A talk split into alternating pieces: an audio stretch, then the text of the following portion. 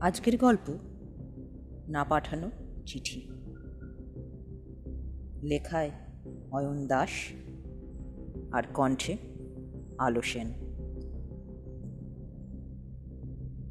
রুমা, বিবেকানন্দ উড়ালপুলের তলায় চাপা পড়ে আমি এইমাত্র মারা গেলাম।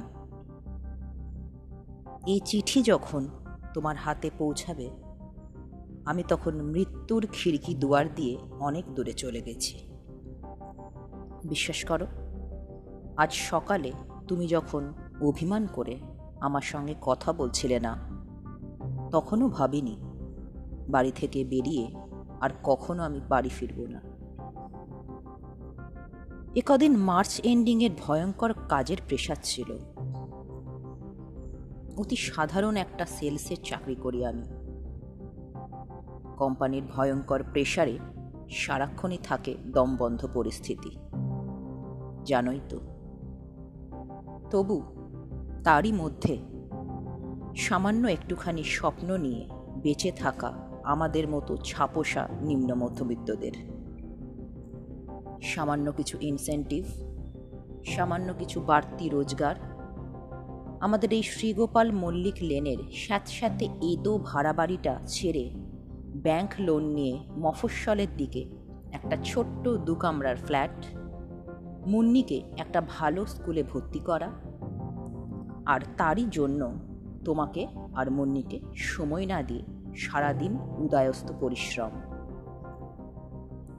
অন্যদিনের মতো আজও যথারীতি গিরিশ পার্কে নামলাম বাস থেকে।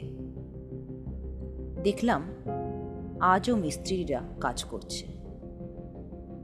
গত সাত বছর ধরেই তো তৈরি হচ্ছে বিবেকানন্দ উড়ালপুল গণেশ টকেজের সামনে দিয়ে যাওয়ার সময়ই হাত নাড়ল সুখদেব। বিহার থেকে আসা সেই প্রান্তিক মানুষটি যে রিক্সা চালায় বড় বাজারে। দেশে আছে ওর বউ, ছেলে মেয়ে। আজ একত্রিশে মার্চ। সমস্ত কাজ গতকালই মিটিয়ে এসেছি। তাই বেশ হালকা মেজাজেই ছিলাম। বিশ্বাস করো, শুধু তোমার অবি মানাহত মুখের ছবিটাই চোখের সামনে ভেসে উঠছিল। গতকাল ছিল তোমার জন্মদিন। রোজই বাড়ি ফিরতে ফিরতে হয়ে যাচ্ছে রাত এগারোটা সাড়ে এগারোটা। সারাদিনের ক্লান্তি, টেনশন আর অবসাদে ভুলেই গেছি তোমাকে উইশ করতে। তুমি ব্যথা পেয়েছ। ভাবছিলাম, আজ তাড়াতাড়ি বাড়ি ফিরে তিনজনে মিলে কোথাও বেড়াতে বেরোবো। একটা ভালো কোনো রেস্টুরেন্ট। মাসের শেষ তবু তখন সাড়ে বারোটা। হেঁটে চলেছি গণেশ টকিজের সামনে দিয়ে। আমার পাশ দিয়ে হই হই করে ছুটে চলেছে সদ্য স্কুল ছুটি হওয়া মুন্নির বয়সী বাচ্চাগুলো আর তাদের মায়েরা। আচমকা আমার সামনের পৃথিবীটা ঘন কালো অন্ধকারে ঢেকে গেল। এক গগন বিদারী ভয়ঙ্কর আত্মনদ করে খ্যাপা সারের মতো ভেঙে পড়ল তৈরি হতে থাকা সেতু। আমার পায়ের তলার মাটি তখন থরথর করে কাঁপছে, যেন তীব্র ভূমিকম্প হচ্ছে এখানে। হুমড়ি খেয়ে পড়ে গেলাম। চোখ থেকে খুলে গিয়ে আমার হাই পাওয়ারের চশমাটা ছিটকে গেল বহু দূরে। আমার মাথার পেছন দিকটা থেতলে গেছে। রক্তে ভেসে যাচ্ছে আমার সমস্ত শরীর। আমি ক্রমশ হয়ে পড়ছি সংজ্ঞাহীন। চারিদিক আচ্ছন্ন হয়ে আছে এক বিষাক্ত ধোয়ার দুর্গন্ধে। অসংখ্য চাপা পড়ে যাওয়া নারী, পুরুষ ও শিশুর মর্মান্তিক আর্তনাদে আলোড়িত হয়ে উঠেছে সেই দুর্ভেদ্য অন্ধকার। এইভাবেই ক্রমশ চেতনা লুপ্ত হতে থাকল আমার। এক গুয়ে জগদ্দল পাথরটার মৃত্যুর দ্রুত হয়ে তখন ধীরে ধীরে প্রাণ নিচ্ছে। তার নিচে চাপা পড়ে থাকা মানুষদের। আমার সামনের মুন্নির মতো একটি বাচ্চা মেয়ের পেট চিরে চলে গিয়েছে একটা লোহার শিকল মেয়েটা ছটফট করতে করতে চোখের সামনে মরে গেল। বেশ কিছুটা দূরে। মৃত্যুর কোলে ঢলে পড়েছে সুখদেব। আমি আবছা শুনতে পাচ্ছি, চারিদিকে শুরু হয়েছে কান্নার রোল। আমার মাথার ওপর শুরু হয়েছে পুলিশ ও মিলিটারিদের বুটের দাপাদাপি। আমি প্রাণপণ চিৎকার করে বলতে চাইছি, আমাকে বাঁচাও, হে পুলিশ, আমাকে বাঁচাও। হে নির্মাণকারী সংস্থা, হে ইঞ্জিনিয়ারগণ, আপনারা এই নিকশ কালো অন্ধকার থেকে টেনে বেন্ড করে আনুন আমাকে। হে সরকার, বিশ্বাস করুন, আমি গত ইলেকশনে আপনাদেরই ভোট দিয়েছিলাম। আমি আপনাদেরই ভোটার। যেদিন ভোটের রেজাল্ট বেরোলো, সেদিন কি আনন্দ আমার। আমি আবারও চোখট হয়ে যাওয়া গলায় চিৎকার করে বলে ওঠার চেষ্টা করতে লাগলাম, আমাকে বাঁচাও আমাকে বাঁচাও। বাড়িতে আমার জন্য অপেক্ষা করে আছে আমার স্ত্রী, আমার চার বছরের বাচ্চা, মেয়েটা, আমার অসুস্থ বিধবা মা। হে সরকার বা, আমি একজন বেসরকারি চাকুরে। আমার স্ত্রী সরকারি চাকরিও পাবে না।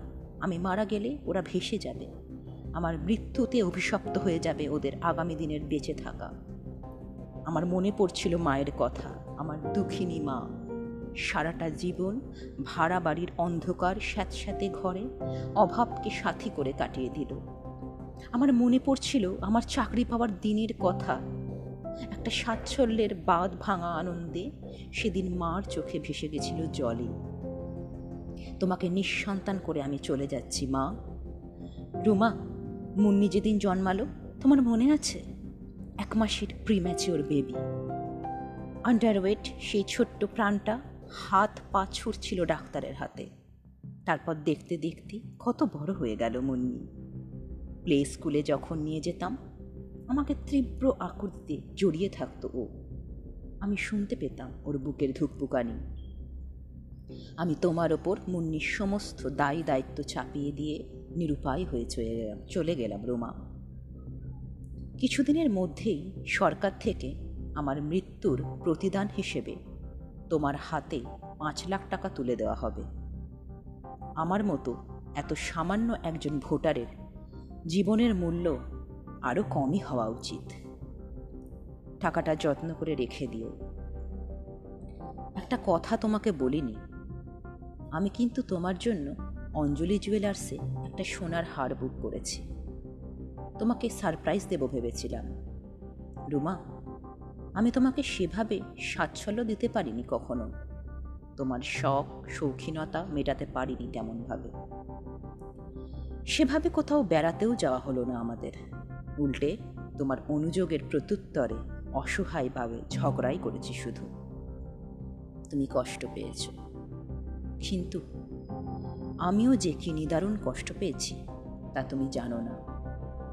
তোমার প্রবল ভালোবাসার প্রতিদানে, তোমার মতো করে তোমাকে ভালো কি বাঁচতে পেরেছি? আমাকে ক্ষমা করো। রামাপদ চৌধুরীর সেই গল্পটা মনে পড়ে, রুমা? তিতির কান্নার মাঠ।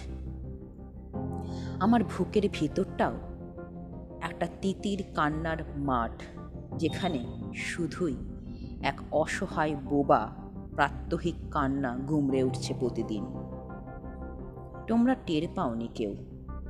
একজন ছাপোষা, অতি সাধারণ পুরুষ হয়ে বেঁচে থাকা বড্ড কষ্টের।